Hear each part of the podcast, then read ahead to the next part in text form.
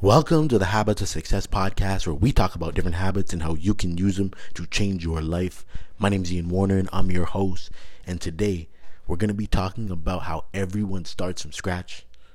It's so important that we remember that everyone was once a beginner. Everyone who has developed any skill, they once had a point in their life where that skill was completely brand new. I don't care if you're talking about the the greatest actor actress in the world. I don't care if you're talking about the most skilled athlete who has absolutely mastered their craft. It doesn't matter what skill the the the craftsman has who's been doing one thing for the, the last 50 years of their life. There was once a time when the skill that you are in awe of was once brand new to that person. And you have to acknowledge that because starting something new is so frustrating, right? You have no experience and you often can look to people who seem to have done so much and you feel so far behind.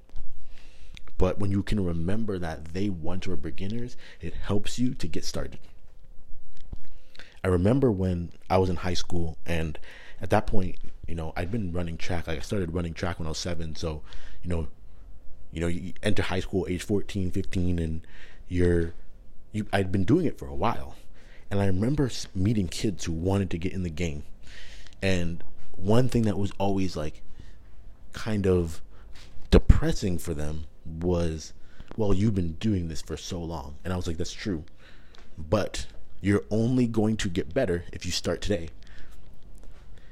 you're only going to get better if you start today. Like if you don't start today, then you're not going to get better today. You're not going to get that first swing as a beginner today.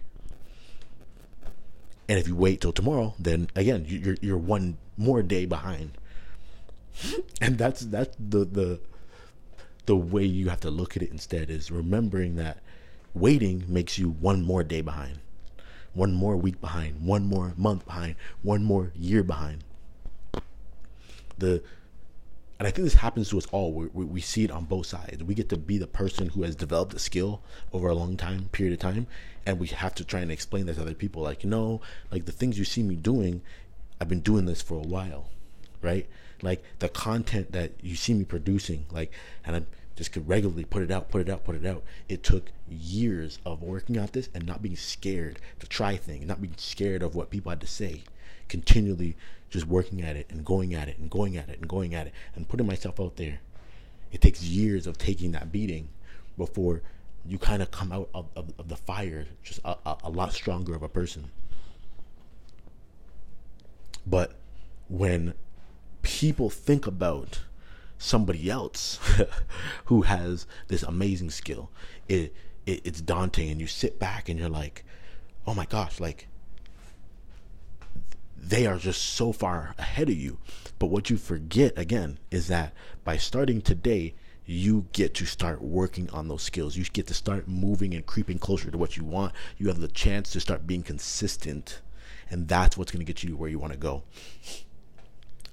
I always tell the story about, you know, one thing that's really locked me into not giving up on this website and like being committed to building the traffic is, you know, back in 2014, I was doing uh, I, I was doing a guest post for another website. I had a different site at the time, and I'll never forget that that guy who I did the guest post for.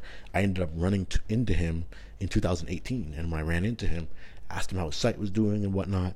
And this guy's site, when I met him, he was just starting, had no pretty much no traffic, and then when I saw him again, you know, four years later, what happened? This guy's site was getting seven million hits, seven million hits he's making fifty thousand dollars a month from it.